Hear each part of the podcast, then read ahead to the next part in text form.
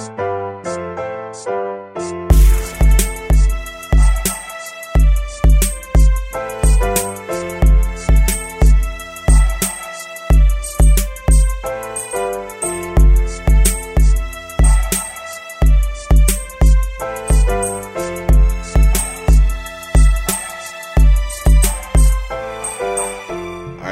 This is Dayvon Love, Director of Public Policy Leaders of Beautiful Struggle. And we have with us a mentor of mine, somebody who is really important to black Baltimore political life. This is Senator Jill Carter. Um, thank you for being on with us in our In Search of Black Power podcast. Thanks for having me. Finally, we made this. Yeah. So, you know, it's a lot I want to talk to you about. It's a bunch of stuff I've been wanting us to talk about on camera because it needs to be, you know, on record. So we're going to go through a lot of stuff. Before we jump into that, though, um, if you just talk about your career as a legislator, just some of the stuff that you worked on, just kind of general introduction stuff. Sure. So, as, as you know, I've, I'm, i just won re-election to the Senate um, in, my Maryland. second term, Senate of Maryland, and um, so this I'll be going into my second term. The first term, um, we can talk a little bit about the issues there. But prior to that, I had been in the House of Delegates for uh, three and a half terms and um, I had resigned in 2016, only to wind up running for the Senate in 2018. Um, when I resigned from the House of Delegates, I thought that my political career was over, and I wanted it to be over. Um, I had uh, not had a very pleasant experience in the House of Delegates or in Maryland politics. And um, it was so depleting to my soul that I just didn't want to ever be involved in politics again, which is interesting because I get so angry when I meet people and they say, "Oh, I don't get involved in politics," right? but um, but that's a little different. Um, for me, it was just you know constantly like feeling like I was um, banging my head against a brick wall, and the only thing was happening is that my head was getting bruised and I was getting concussions, mm. but I wasn't getting anything accomplished. Um, and then before that, of course, uh, for and still, I'm a lawyer. I practice mainly criminal defense law, and um, and uh, and I'm a lifelong resident of Baltimore. Mm-hmm. My mom was a school teacher after the death of my father. First, she was a housewife and mother, and then my dad abruptly died in 1971, and um, she went to teach. My dad was civil rights, known civil rights activist Walter P. Carter.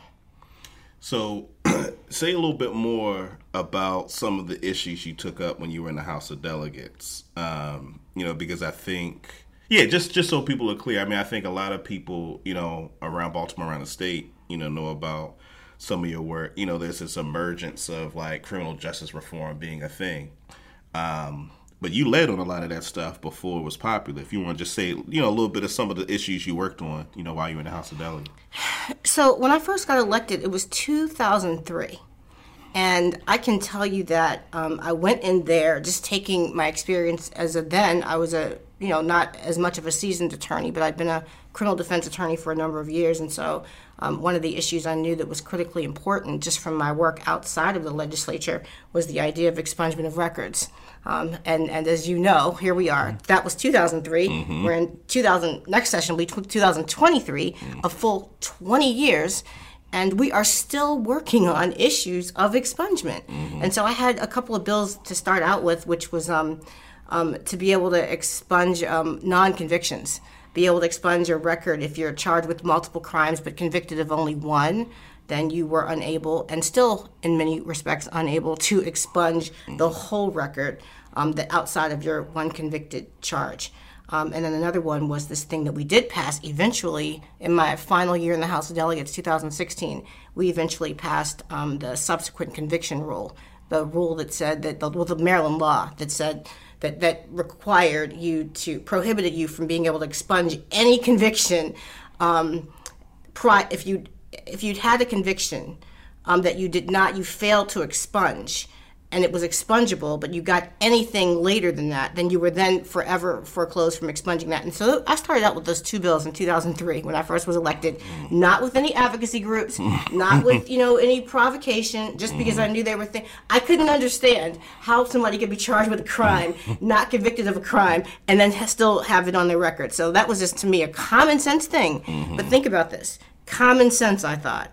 Now, with 20 years later, multiple advocacy groups collaborating on trying to get that done. And we still don't completely have unit of charges fixed in terms of being able to make sure people can expunge everything except the convicted charge. Mm. So um, that one example shows you um, how slow the Maryland legislature has been to move on things that some of us think are common sense things. Mm-hmm. But when it comes to the lives, particularly of black people um, who are overrepresented in the criminal justice system because of over arrest and over prosecution and all of that, um, overcharging. Mm-hmm. Um, you know, we're harmed the most, and and those issues where we are harmed the most tend to be the issues that Maryland is slowest to mm-hmm. move on. Mm-hmm. So then, you know, subsequent to that, there was O'Malley with the illegal arrest, and I had a bill. I remember I had a bill to have automatic expungement of any arrest that doesn't result in charges, and there was a big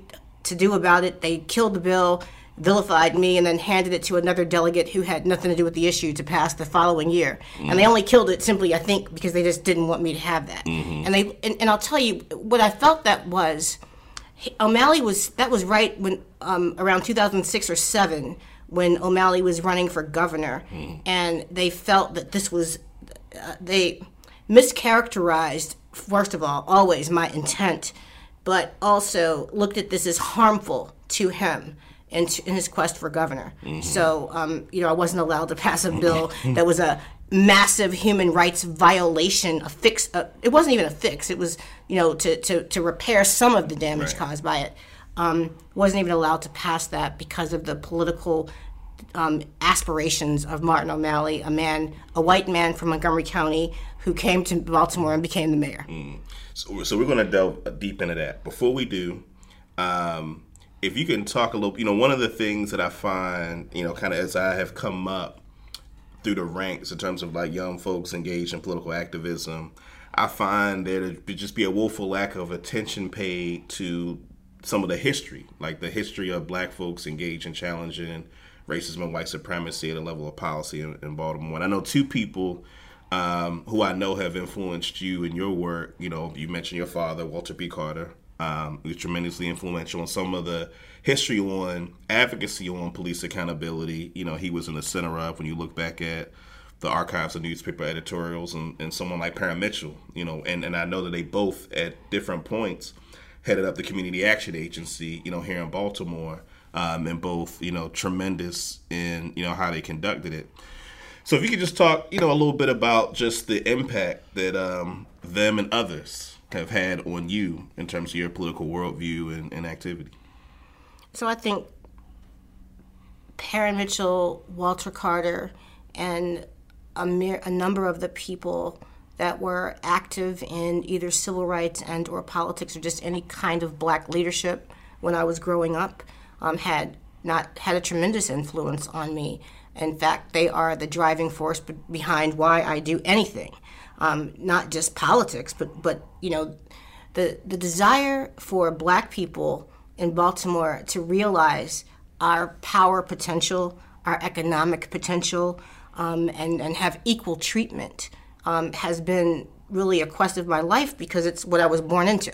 when I was born and, and was growing up, you had people like my dad and and Parren and so many other people that had dedicated their lives to that mission. And so, of course, when my dad died when I was very young, I just naturally assumed as a kid, well, then I must be here to carry that on because he's not here to do it anymore. And so, it just kind of that's the way I in- interpreted his death.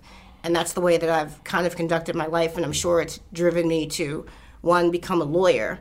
And then um, I just did that thinking that that was a chance to fight in a system for justice but then when the opportunity to run for the House of Delegates came up, I thought, oh, well, maybe this is a chance to shape policy in a way that will be able to impact our lives. And so my aspirations politically are completely driven by my desire to um, my my being born into a black liberation movement and having no greater desire in life than to realize that in Baltimore City. So let's so let's talk about you know one of the things that I feel like I've learned from both the, all the stories you told me from observing you is just the the very sophisticated and particular ways the Democratic Party operates and undermining that struggle for Black liberation. And uh, as you know, the you know the challenge with that is you know black we're, we're a captured electorate. You know, black people are Democrats because that's the place where the, we're the most viable. But as a result of that, you know, I don't think, and I, I would, you know, feel like I can assume that for you, the Democrats don't deliver for black people to the extent that we provide them patronage and support as an institution.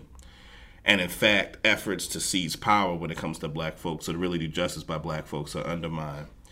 So I want to break this up into two questions I want you to reflect on. One is, you know, as you mentioned, Martin O'Malley, you know, being a white guy, comes to a majority black city, able to become mayor and then governor. And just the way in which the Democratic Party took so much interest in making him a thing. Sure. Um, and so if you can reflect, and we'll start with this. If you can reflect on your sense of the damage that's done to black people and the way that the the, the level of congealing that the Democratic Party did to Martin O'Malley's rise, like to, in your sense, how does that provide an example to uh, to us the kind of anti-black and racist nature of the Democratic Party?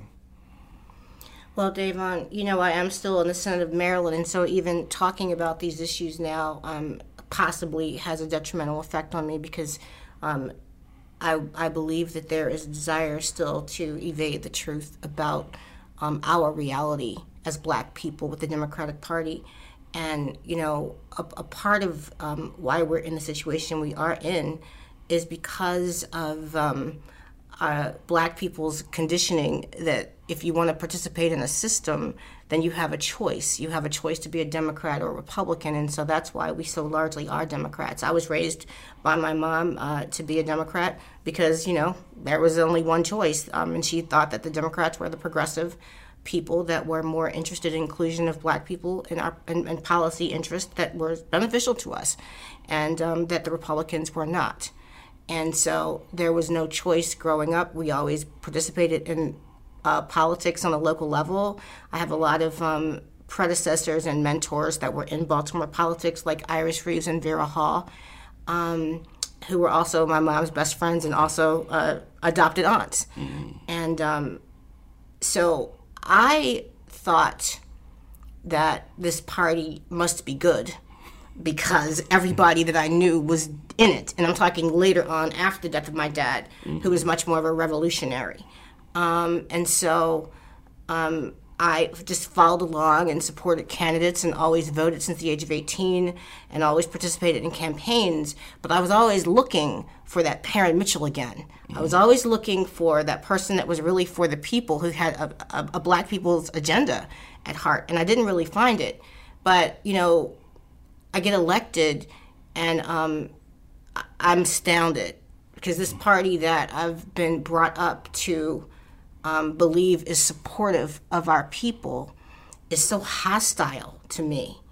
And I couldn't understand it. I just absolutely could not understand it. Mm-hmm. And um, in large part, it was because the dynamic at the time was, um, and it, it, wasn't, I want to be clear, it was Martin O'Malley's, the desire to embrace him and bring up um, and, and, create a, um, a, a, a false narrative that he was somehow exceptional um, when he was very mediocre as a person, as a lawyer, as a politician. Like there's nothing outstanding in his entire uh, resume, in his entire career, really. But for the Democrats to be like, oh, we want to lift this man up, make him mayor of Baltimore, governor of Maryland, and ultimately president of the United States. It's kind of absurd, really. Mm-hmm. If you ever had a conversation with him, you're clear that there's nothing very exceptional about him intellectually, um, in terms of vision, progressively, nothing. So but there was this desire, and I think that um, perhaps it was because he was a white man and because he didn't have the because he got elected um, in Baltimore by uh, an agenda that frankly resulted in the oppression of black people. And so I think that he was looked at as such a rising star and such a phenomenon because he's not from Baltimore, he's white, he comes to a majority black city, and he's able to get elected as mayor. Um, and his agenda is to lock up black people. Mm-hmm. And he does that mm-hmm. successfully. And you were in the center of the advocacy to address this mass arrest policy. So if you want to speak to just the, I imagine that was something that upset the efforts to make him a thing. Well, I, well, I think the Democratic Party was not going to allow that to upset the efforts, and so you know, um, just so back then, I just remember um, I was newly elected. I, I didn't come in with an agenda to deal with illegal arrest or necessarily or any of those issues. I didn't necessarily have an agenda. I sort of thought it might be minority business inclusion because that's who I've been working with with the minority business associations and Robert Clay and all. Um, and so I get there. I'm in, newly elected about a year in, I think, um, if that. And um, I get a call from a good friend of mine who's now passed away, Byron Franklin, who tells me he's been arrested in Baltimore and for nothing. And I'd already been hearing this from my clients a lot. But you know, everybody says they're arrested for nothing. Right. So I didn't I didn't make a big deal about it. Right. Like, what did you do? So I'm like, what did you do? and he's like, I didn't do anything. I'm like, well, what did the police say you did? Right. right. And he's like, um, they didn't say anything because I didn't get any charge papers. And he was held for an entire weekend. And he was a lawyer, a guy that went to law school with me, and I I believed him. And so I was like, how? At first, I didn't. I thought it was, I was incredulous. Like, how in the world could you be arrested on a Friday, released on a Monday, and you have no charges? That's absurd. And so I started um, putting out feelers, and I even put out a petition, and I even put out an ad on the radio. And you might ask, why would you do that? Well, because I began to be clear it was really common, and I needed to get the information about how often it was happening. And um, so because I could get no attention even then. Even then, like the Baltimore Sun, I could get no attention um, from them, the Afro either. So I didn't have any way to communicate to people. We didn't have social media. We didn't have Facebook then. Right, right. Um, and so I, I, I paid out of my own personal money to go on the radio and ask people if they've been arrested or know of anybody being arrested uh, falsely, illegal arrest in Baltimore. And I remember that um, I put my script in for what my ad was going to say that I was paying for to WBAL no, not WOLB, I'm sorry, WOLB. And it said um, um, that I believe that Martin O'Malley was responsible for policies of illegal arrest, and if this has happened to you, blah, blah, blah. And literally, I'm paying for my own ad on an alleged black owned radio station, and they tell me I can't use the, word, the words illegal arrest. Even though I'm telling them I'm talking about illegal arrest, and I cannot use the words Martin O'Malley in my ad, so I just turned it into arrest without charges if you've been arrested without charges. So, long story short, that wasn't, I don't believe, just a radio decision. That was a a, we had a strong leadership decision then. Martin O'Malley had a lot of power, a lot of control. You had a Senate president who was completely in line with him. You had a, a House Speaker completely in line with him. Every member of the city council completely in line with him. Every single member of the state delegation in Annapolis completely in line with him.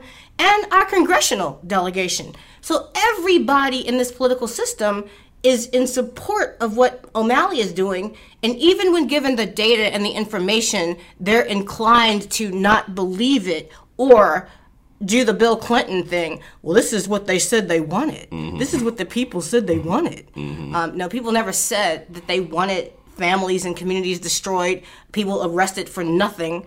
Um, they said that they wanted crime cut. They wanted to feel safe in their neighborhoods. They didn't say we want to feel um, safe from the drug dealers, but we don't want to be safe from the police, right? So it was just a massive of miscommunication and falsehood to create this um, this this continue this narrative and and to keep um, O'Malley in power and to keep uh, the policies going on, which happened for the entirety of his uh, terms as mayor from mm-hmm. 1999 to 2006. Seven, you know this. I've said this a mm-hmm. 1000000 times. Mm-hmm. 750,000 arrests, uh, no less than one third to one half completely illegal arrest, and another portion of those what I would call unnecessary arrest, arrests that are you know, maybe there was a legal justification for the arrest, but it's abated by um, the fact that you've served 45 days in sentence for urination, right?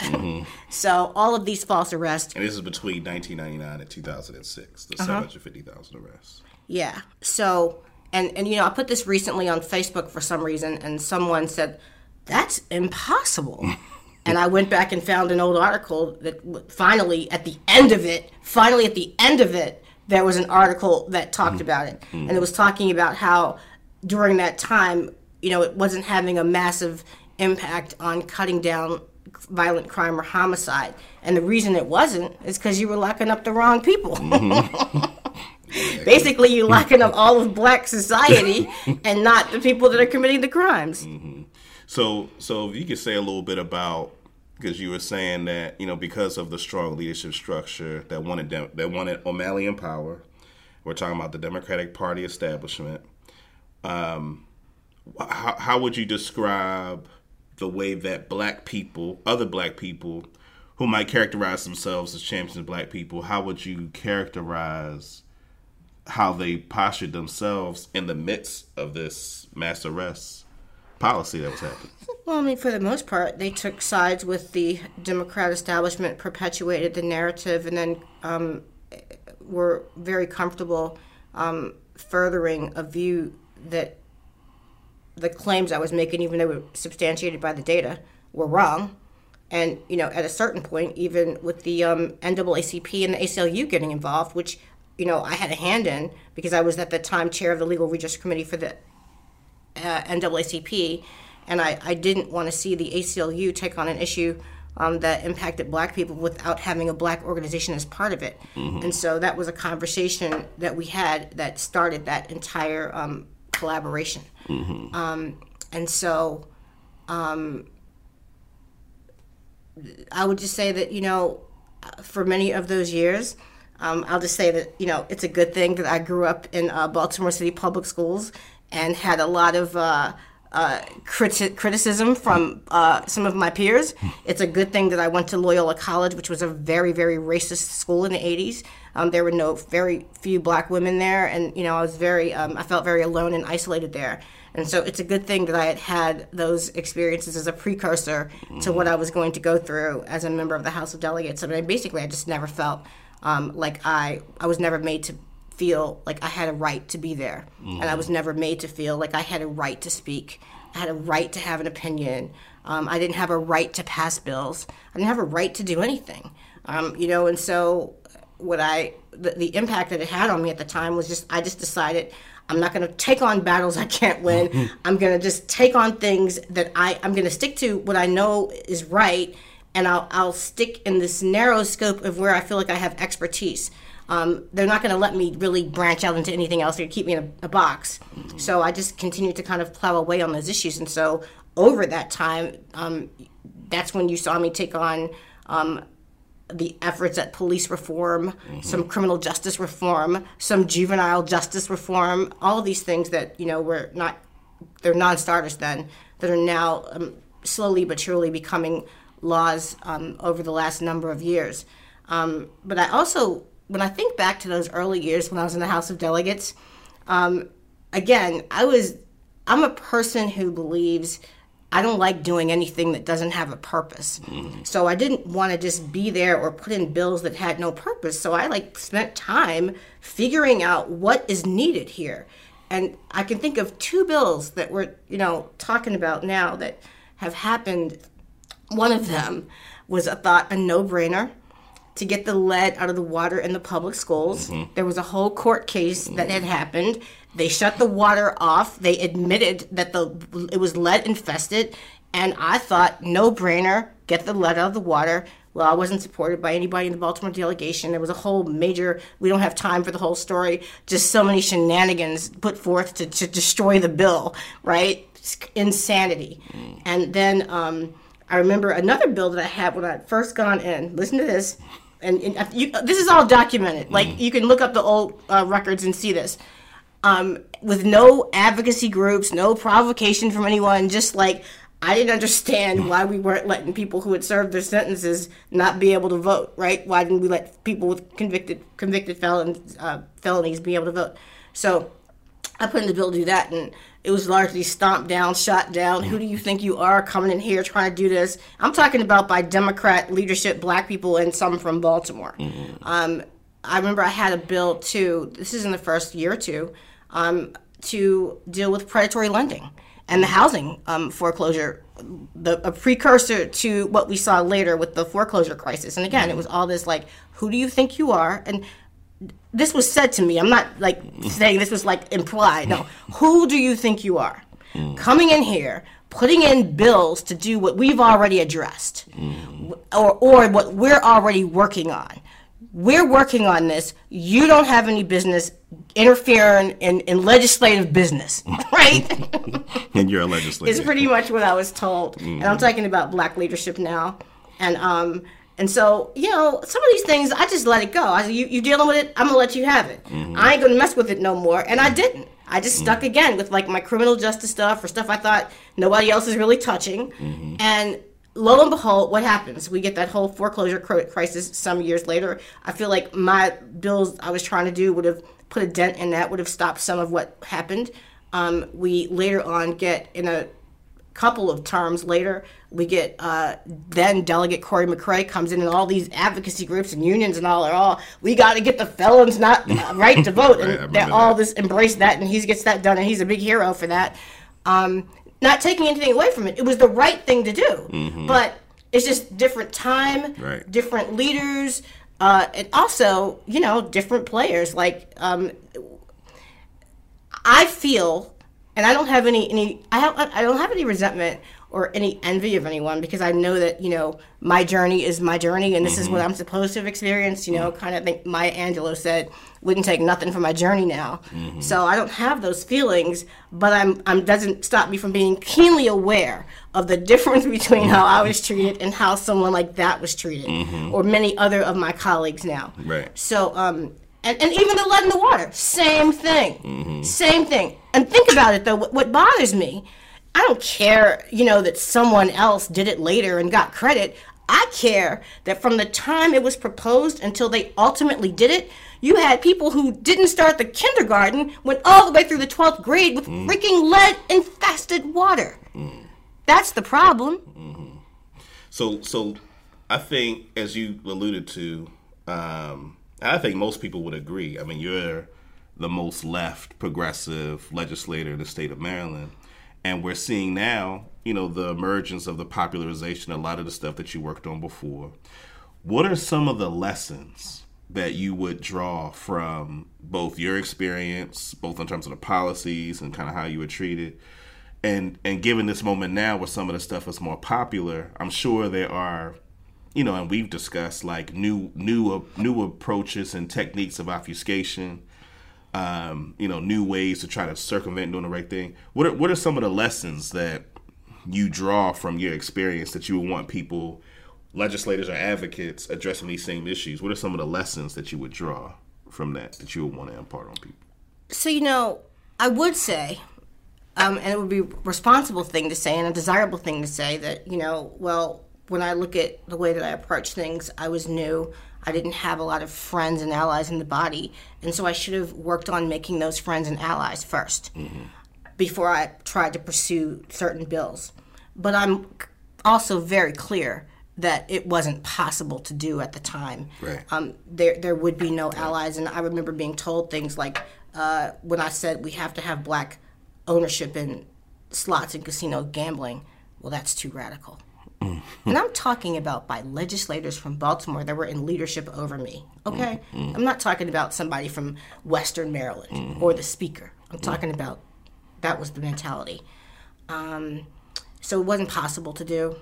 I guess, you know, Um, But you're saying now the environment may be different where that would have been an approach for someone to it would be now. there's there's a, a, a- a younger, more progressive um, culture, especially in the House of Delegates, and you know I, I do feel that there I have allies there in the House and the Senate now that I didn't have, and it wasn't possible to have then. And that's just with the turnover of the leadership. You know, when I first got elected again 20 years ago, I was one of the youngest members. Mm. Now there's people way way. Now I'm an elder, mm. right? So it was the older guard in mm-hmm. particular, and they mm-hmm. just weren't used to that. And that's, that's also we can't we can't not talk about the fact that it wasn't just the agenda, although it was largely that. It was that I was a black woman, mm-hmm. younger than most, and without, I didn't come in um, through any selection process or any endorsement process. I came in from a grassroots campaign, and, you know, thus I was independent of any obligations to anyone. I had no pop, no obligations to the Democratic Party. And I think I think that point's really important. We probably should have discussed it earlier, like the way you came in, right? Because as you just said, you came in. Um, you mentioned Robert Clay was a big part of you know you being able to get in, and because you got in, not not as a result of the Democratic Party establishment's platform. In many ways, I imagine that was seen as threatening you know, and that that, that impacted your experience and, and how you navigated the legislature. I remember um, my first time meeting Delegate Maggie McIntosh, who was, you know, now retired and, you know, known as pretty much an icon in legislature. The first thing she said to me, and again, you know, I wasn't aware of what um, a phenomenon kind of or an irregular thing it was for me to be elected without those endorsements and that support. Um, and, and then I got a lot of votes. So Maggie was like, So how'd you get so many votes? I don't know. Like, I ran. I have no idea, but I, I do know. Mm-hmm. Um, I, I, got a lot of votes because, one, I worked hard. Mm-hmm. And let's be clear a lot of people run for office and they say they work hard. Mm-hmm. But working hard means really working hard. Mm. It means being in the street yeah. Every day. It means, so in my very first campaign, there wasn't a morning when I wasn't either waving at traffic or going to the subway stations to give out the literature at Mondawmin and Cold Spring, mm-hmm. not a morning, right? And then that that shift was over. There wasn't a time when we weren't from whoever we met in the morning that was supportive that we weren't hitting their lawns with the lawn signs, um, or, or, and recruiting more people to volunteer and, and, work. And so my first campaign was a labor of love for the most part. Um, at no point then or now have I ever raised a lot of money. I've always not raised as much money as other people, and that's always been a, a you know, a, a, curiosity for the Democratic Party mm-hmm. of how I can be so successful. Even this most recent election in uh, July the nineteenth, um, I didn't, I, you know, I didn't spend a lot of money, and I don't have a lot of money, and I didn't really run a campaign, but I got a whole lot of votes. I know I was the only name on the ballot, mm-hmm. but still, a lot of us were the no senator in the city had a challenger, a mm-hmm. real challenger. So um, I still got a lot of votes, and so I think at this point, and you know, it is uh, name recognition. People have been voting for me for a long time in the district, even though it's changed, you know, a little bit from redistricting. And I think also when I first got elected, um, it was not just uh, that I worked hard. It was my story that, that mm-hmm. people people love a story. People loved my dad mm-hmm. or the idea of my dad. Mm-hmm. Uh, they loved my mom. They mm-hmm. really loved her for real. Mm-hmm. and um, and they loved that I was a Baltimore born and raised person, and I, they knew my parents. Like that's what they like, mm-hmm. the voters. Um, now we're talking 20 years later. So many of those people are dead; they're mm-hmm. gone. But you know, I've been around for a long time. I, I, would I would guess that still in 2022, a great number of people that pushed uh, shaded my my name in don't know who I am. Mm. Not they don't know they, they might vaguely know walter carter was her father. They don't know him. Some people think he was a minister. I hear that a lot. Oh yeah. Um, or they have seen me on tv you know they know snippets but they don't know that whole story. But i feel like that story is what started me and mm-hmm. got me elected that first time. Mm-hmm. So going back to lessons real quick one thing one of the things that i feel like i learned acutely from you um, was how important it is to the Democratic Party to appear to do to to move policy that appears to address issues of Black people, but in terms of actually, um, you know, substantively dealing with the issue, like we talk about police accountability, where the legislature wanted to appear to do something, but in terms of actually, you know, we talked about a lot about community oversight, like there's a desire to say that police accountability was addressed, but in terms of community oversight, there's just this reticence, uh, reticence towards giving community power over law enforcement. So to me, like that's one of the things that I feel like in, th- in thinking about newer legislators and advocates. For me, that's something that I think that I know from just observing you, knowing to watch out for that. Um, you want to say a little bit about that or experience well, well, I mean, well, I think that that's true, and I think that we're going to be in a struggle for a long time. That the next real movement in the state and this country, in my opinion, on police reform, on real police reform, is really got to be giving the people power over the law enforcement. Um, that's the next step. Like, like in this last uh, uh, season, you know, the kind of uh, stuff that we did, you know, the the the a release of, of police disciplinary records, the transparency, the accountability measures that are put into the new scheme in repealing and replacing the Law Enforcement Officer Bill of Rights. Those were the those are the flavor of this season. But I think the next uh, the next movement has got to be giving the people the power, and I do think that's going to happen. It's going to happen little by little, and it's going to mm-hmm. happen little by little across the country. Mm-hmm. Um, Maryland will not be a leader in that, clearly. Um, but um, it'll take the next event, the next crisis, the next, you know, um, uh, person that's deemed a, vo- a voice on the uh, expert on the issue to speak about how um, until as long as police are policing themselves, mm-hmm. you're never going to have real change, mm-hmm. right? Mm-hmm. And then you know people begin to embrace it, just like it took George Floyd for these things to happen when we knew that we had over 500 documented deaths in Maryland at the hands of police. Mm-hmm. We didn't care. We, we took George Floyd to do it. Mm. Um, so I think also is another issue. I know that you are interested in is the marijuana mm-hmm. legalization. That's what you're going to see too. Mm-hmm. Um, you know, it's not an accident or a mistake that the legislature did not pass a licensing scheme mm-hmm. or deal with real criminal justice reform in um, passing the bill to put the marijuana question on the ballot, the referendum for November. Um, I have intense fear that it's going to be another major struggle to get real equity Mm. I am not optimistic. Um, I think that you know all of these issues, though. Um, what was lacking at the time that I first got elected, and what has improved now, but is not you know to the level where it needs to be, is we got to be educated and organized mm-hmm. as a people. Um, you have your different you know organizations that did a great job at coming together to collaborate on police reform. Mm. Um, hopefully, there will be some of that on marijuana. But you know, I, from this past year, I don't think so because everybody was all over the place. Mm-hmm. Nobody ever was divided. Until people of a certain of this of a singular agenda are organized and willing to use their their influence and their power to demand these changes, they will never happen. And what I mean by that is, so take marijuana. Mm-hmm. There's not, not well, there's always an exception. There are hardly any black person or white person or Latinx person or anywhere that if you said, do you believe that the people that have been most harmed by prohibition should now benefit from legalization and not rich white corporations? They'd all agree. Mm-hmm. But until there's an effort to organize around that issue and have people to agree, you know what? If we're not going to have this equity, we don't want it at all. Mm-hmm. Until you have that, you're not going to see the kind of changes. And I think that isn't that the dilemma of the entire political system from the beginning of time until now. right, right. That's exactly right. And that actually that's a pivot to one of the last things I want to discuss, which is, which is kind of broader, but this is an example.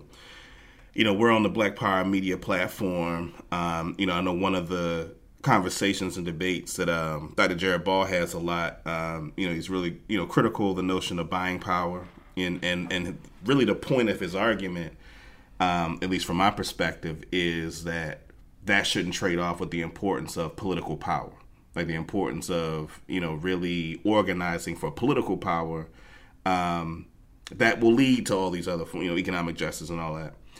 And I think we're in a moment now where some people who perceive themselves as radical will ignore or diminish, I think, the importance of the role of politics, right, in, in, in achieving political power as a necessary part. And I remember years ago, there was a panel we did, it was a long time ago. And I remember you raised that where you were like, it's a lot of people in here that talk the radical talk, you know, but if we're not organized and using the machinery of politics and political power you know, then how realistic is it that things will change very much? So essentially, want you to kind of kind of give that pitch again, just in terms of from your perspective, like for those who see themselves as radical, you know, those who see themselves as interested in Black liberation, like really making the pitch as to why engagement with, because uh, I think sometimes people confuse engagement with the political systems as like belief in America and its goodness and all that. So if you can demystify some of that, you know, and make a case to people who see themselves as radical, why engagement in the political system is important. Well, I get it. I get that people feel like the system doesn't pertain to me. It's never going to move um, forward in a way that's beneficial to my cause or my people or my existence. So why why not why should I be bothered with it? But I think that my entire life and career, as we've talked about this this time, is um is is is the example. You know, um, I'm not happy with the progress or lack thereof that is being made in Maryland or the country. Um, I don't believe that my party has my interest or the interest of my people at heart. But I know that if people like me are not there, we won't even get the progress that we have. Now, what would strengthen me and our cause in the system is to have a whole posse of people that are, are registered as Democrats that can have an impact in terms of being able to guide and influence policies with their vote, right? Um, when you're not a Democrat and you say like, uh, you know, I don't give a damn about you, who nobody cares because you are not influencing whether they are in office or not, right? You, so what? Why should they? Why should they care? Why should anyone care what you think when you don't influence their ability to be in power or not? And so that's the issue. Um, but again, you know, I always look at like talk about light stuff, like not just shaping policy, because you know people don't people don't see. It's it's difficult when they're involved in their individual daily lives to see how they have any extra time or energy to deal with what is going on in politics. But I, I do talk about all the time the little things like you want to um, avail yourself of a scholarship. You want to avail yourself of the ability to even ask your legislator to, you know, show up somewhere or do a citation or make a phone call on your behalf. If you're if you're not engaged in the system, you're the la- the chances you're going to get any real response is slim to none. Mm-hmm. Um, because frankly, when you're in elected office, you have an obligation to work on behalf of those people that have elected you. And that's registered voters who happen to be Democrats in my district. They come first. They come before everybody else, right? I might do mm. something to help somebody else, but the people that have to get all of my, the majority of my attention are the people that put me there, mm. right? And um, that's the that's the that's the lesson. Like if you don't engage, then you really people say, "Oh, if you, you if you don't vote, you can't complain." It, our vote is not enough, and that's the education that we need as a people. Mm-hmm. Um, our vote, we need to start. You know, people have talked for you know a decade or more now about political literacy. No, we need. I mean, uh, financial literacy. We need political literacy. Um, we need to be taught because it part of the problem in uh, in Maryland politics and in, in America is that we are not educated or conditioned in any way to understand our influence in politics. The fact that the people really do hold the power, but if the people don't use the power they hold, then you know it's useless. And so we, we go through our educational system, we're educated to get our, our careers, we um, then are socialized and we're in sororities and fraternities and we go to our churches and we do all of these things.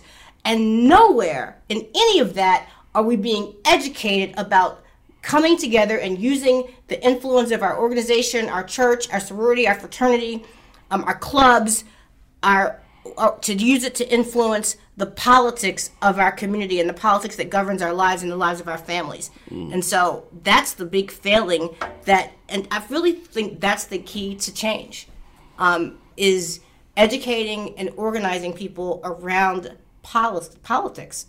And the reason I, I think it's not a mistake like it's not it's not like oh we forgot to put that in the in the, in the curriculum. you know, right. it's intentional. Mm-hmm.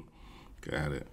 All right. Well, um, what if every non-voter in Baltimore City, in some of the um, all-black, most um, disinvested communities, had been a registered voter at the time that Martin O'Malley became the mayor and then continued to perpetuate those oppressive policies. What if all of those people voted? He wouldn't have been possible. Mm. What he did wouldn't have been possible. Mm. Um, so that's that's an example. Mm.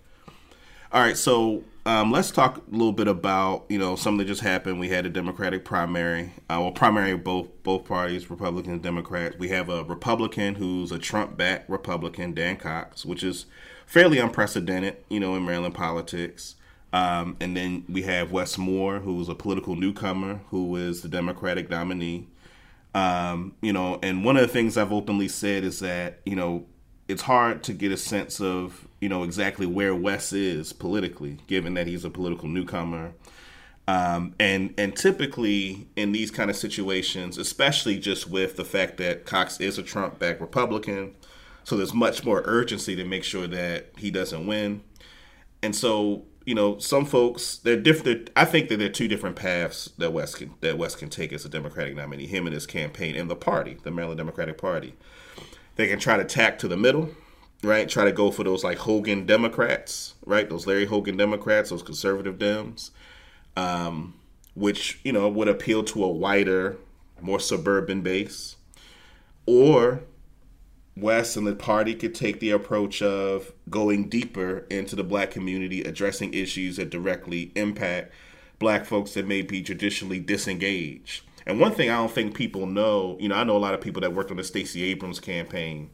And regardless of kind of where she is politically now, one of the key parts of her strategy um, that really set the stage for Georgia to go blue um, was registering new voters. I mean, as you know, typically the approach to campaigns is you focus on the people who voted and not people who have not. Um, and what Stacey Abrams did in Georgia was a departure from that. And and I think that particularly in this general, Wes and his campaign and the party, you know, have it, and specifically in Maryland, I mean, thirty percent black, eleven percent Latinx. I don't know the numbers exactly, but the over the rank and file of Democratic Party is our folks. So, you know, I, of course, I think it would be obvious anyone who knows, you know, my work that I would want him to go in the direction of our community and be directly addressing it though that may be a liability for the folks for those Hogan Democrat types. So so that's my sense of what the general is. Um, you want to say a little bit about your sense of the general for governor in well, Maryland? Sure. You know, I'd like to just backtrack on what you talked about before about the party, though, um, and I want to just bring up the fact that you know many people are excited because it looks like you know we've got our first um, potentially black black governor, but um, eight years ago the party decided to sit on its hands when it came to Anthony Brown and then blame Anthony Brown for not running a good organized campaign or being a good candidate or whatever.